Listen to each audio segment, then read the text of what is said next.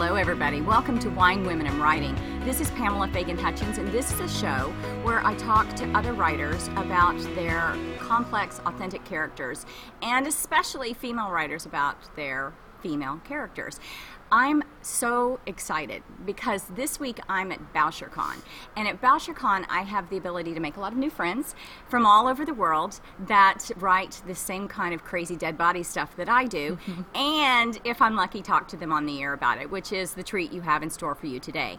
Before we get started, I want to let you guys know that if you have a particular interest in um, getting these free podcasts delivered straight to your device, you can go to my website PamelaFaganHutchins.com, the Wine, Women, and Writing page, and there's a link there to pick your favorite device and have it auto delivered free of charge. And if you so desire, and I would desire for you too, you could um, also support the show in any way you'd like to, or even pitch to be on it yourself. So, with no further ado or rambling on on my part, I want to introduce my new friend, Amy M. Reade. Amy, welcome to the show. Thank you. Thanks Thank for you. being here. Thanks. So, Amy and I um, share a link to Sisters in Crime, Mm-hmm. and we ran into each other, at a book signing yesterday. She is not from around here, y'all. Uh, you guys know I split my time between Texas and Wyoming. Tell us a little about you and, and where from you hail, whence from you hail. I hail from New Jersey. Uh, I hail from southern New Jersey, which is quite a bit different from northern New Jersey. You're not Um, the Snooki crowd up. I was gonna say no. I, I when I'm on Instagram, I hashtag my my shots as the other Jersey Shore because we live down where it's quieter and um, beaches and flat flat You- and- land and, yeah. you know that that part is the same as the Snooki part of New Jersey, but it's much slower paced, much quieter. I would say. I love that. That's uh-huh. right up my alley. and so, is this your first BoucherCon, or have you been coming for a while? No, I went to the one in New Orleans, I think three years ago, and then two years ago, Toronto, and then I skipped last year, which I think was in St. Petersburg. What's your favorite thing about BoucherCon? Oh, ah, meeting everybody, Yeah. meeting new people, learning about other authors, and there was I was on a panel yesterday with a with a guy I had not met before, and I cannot wait to read his books. He sounds fascinating. That's So, super cool. yeah. For those of you that don't know, BoucherCon pairs up authors and other people in the publishing industry and book selling industry with fans. And of course, authors are readers and we're the biggest fans Yeah. there are. I mean, just basically go around trying to read all the name tags. know, Oh, I know. cool. I you read your can books. tell when someone's looking at your name tag instead of your face. Yeah, and they look at mine and then they go, oh. oh, you.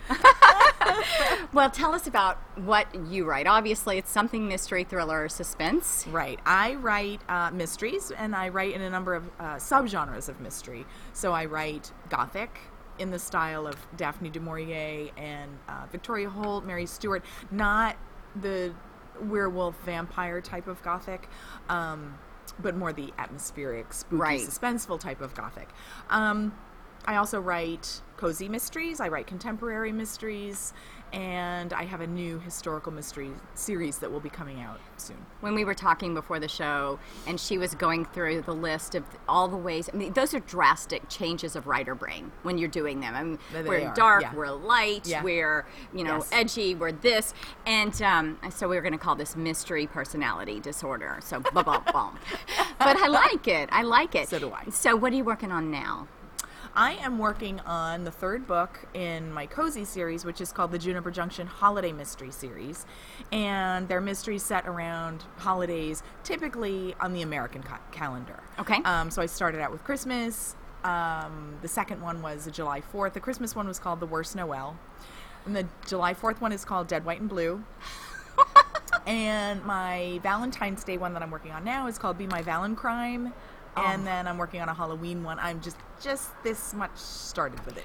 Okay, I've got- Ghouls go Night ahead, Out. good. Go- Ghouls Night Out. Ghouls Night Out. Yes. I have to ask. Okay, so you get these readers, and they start with your gothic, Mm-hmm. and then you come out with um, Dead, White, and Blue. Right. And do they make the transition with you? Do they? Do, are you hearing from the same folks? Yes, I am. Most of them make it. that transition with me. Yes. And w- what made you make that transition? Was there just a part of you that said, "I need some sunshine in my life"? Yes. And- yep. This was me trying to write a book that's got a little bit of humor in it. Yeah. You know, there's some in the, in the gothics, there's a snarky comment here and there, but in the cozy, you know, you can really work with humor a little bit more. And I've got a couple of you know, um, one of the main characters in the cozy mystery is uh, the main character's mom, who has dementia.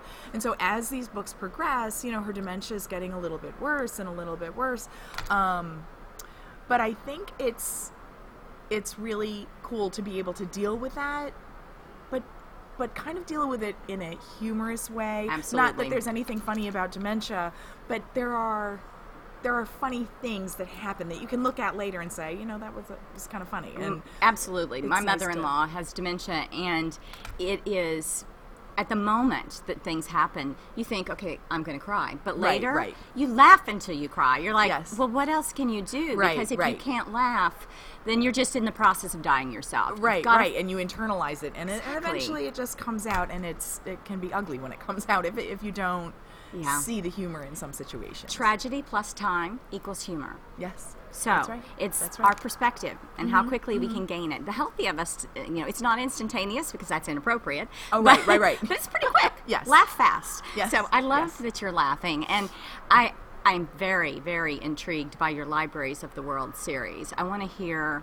how you came up with this idea and. Do you have tho- those? Are you have some of these out? The Libraries of the World. The first book is out first now, and out. I'm working on the second one. What's it called for us? Uh, the first book was called uh, Trudy's Diary, Okay. and the second book will be called Dutch Treat. Dutch Treat, Trudy's Diary. And so you just pick a library and some special book collection that can become part of the mystery and the clues, or Right. So um, we took a family trip to England. What? Oh, two years ago, I guess. And there is a library there um, in Herefordshire called or Hereford, Herefordshire, I guess it's called. I can't say it. So um, she said it perfectly. there's the Hereford Cathedral has in it an old library where the books are shelved, but they're all chained to the shelf. It's called the Chained Library. oh, And so I got sort of this idea when I visited the library that it would be really cool to start a mystery series where I use different collections that are specific to certain libraries around the world um, to commit or solve a crime. And so once I came back from that trip, I started kind of thinking about what libraries could I use? You know, there are some obvious ones like the Trinity Long Library in, in Dublin. Um, but the, the one that came to me first was the Library of Congress in Washington, D.C. Ah. Um, so I I wrote that book first. That was Trudy's Diary is a book using the Library of Congress dime novel collection. okay. Um, and dime novels were sort of the precursor uh, to paperbacks in the early 1900s, and they were written on um, very cheap paper, uh, so that they're called dime novels, so that they could be sold for five or ten cents a piece, and they could start introducing that type of fiction, a little bit lighter fiction. That's to, cool. Yeah, the poor people, particularly uh, young women, Mm-hmm. who who started being able to afford to read books at that point. Um, and look where that's gotten us. You know. Yes, That's awesome. yeah. So um, right now I'm working on the the the book Dutch Treat, and that takes place in not takes place takes place in New York City, but it uses one of one or two of the collections in the New York City Public Library, uh, their map collection and their rare artifacts collection. Um, I love this idea. And a really idea, librarians are going to eat this up. they do seem to like it. yes, yeah, they do. You know, because they get plenty of librarian mysteries that are like the cat on the shelves, you know, Right, kind of book. Yes, But this is yeah. a serious librarian mystery. Yeah, this is different. This is pretty a cool. little more. Are there librarians in the stories too? I assume, or is it? Oh, sure. Yeah. Uh, it's particularly, um, you know, uh, librarians who deal with archives, who deal with Mm-hmm. the older, older materials in the library, and research assistance. And um, I got some help. You know, when I visited the Library of Congress, I got some help from one of the rare books librarians there, and so I have not visited the New York City Public Library since I started writing this book, but Yeah. I plan to. Um, It's just nice to talk to them and kind too. of put them, kind of put them into the story. It's really cool. It is So, very yeah. cool.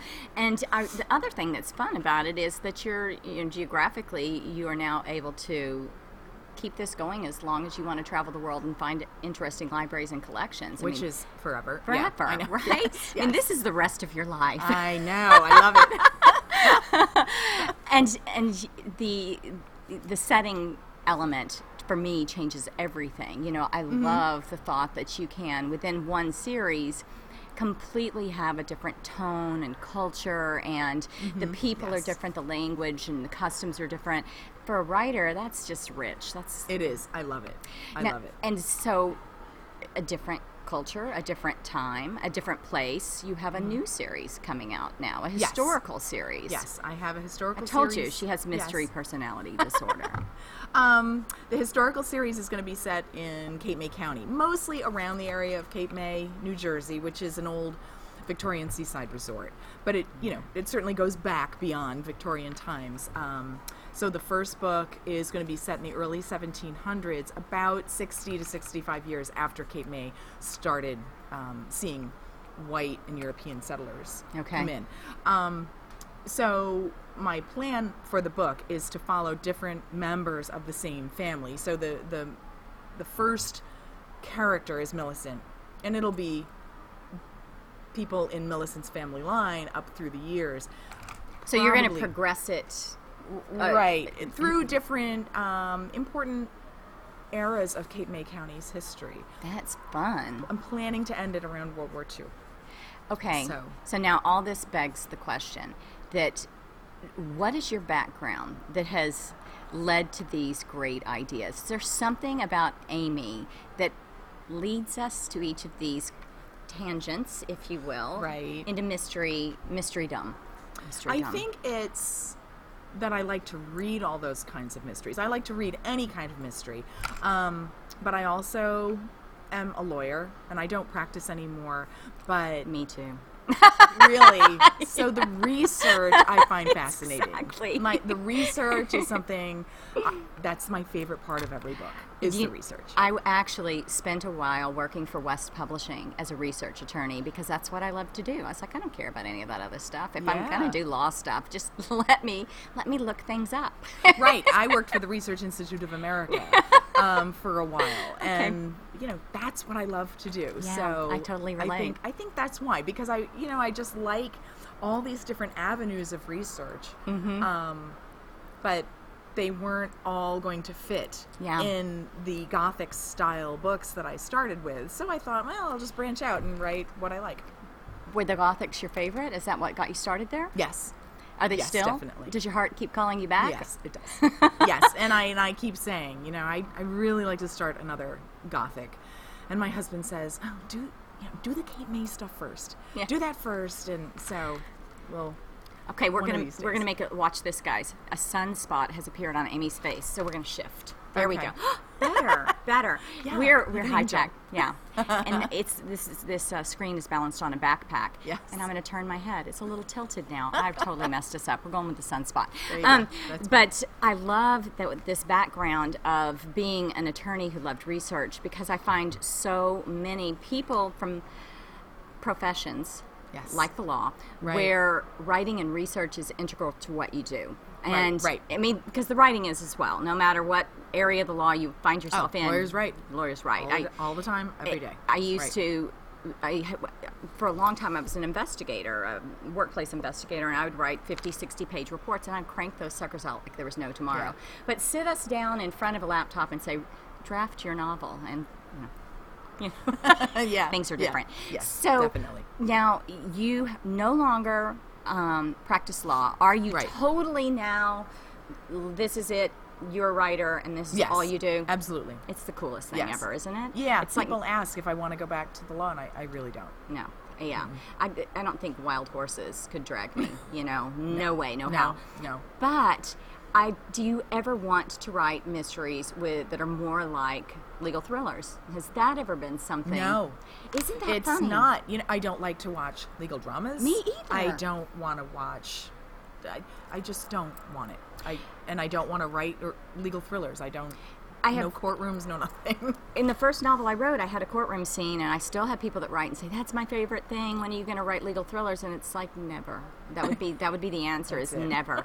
And any lawyer I write always manages to have been an escapee from the law. I don't know what that's about. you know? That's right. I've met so many lawyers who have turned into writers, and and really- I think there's something too. You know, when you're practicing law, everything is fact based and it's very um, logical. You Yeah. know, when you write an affidavit, everything has to be step by step by step, and I think that helps that writer brain. I think you've got this.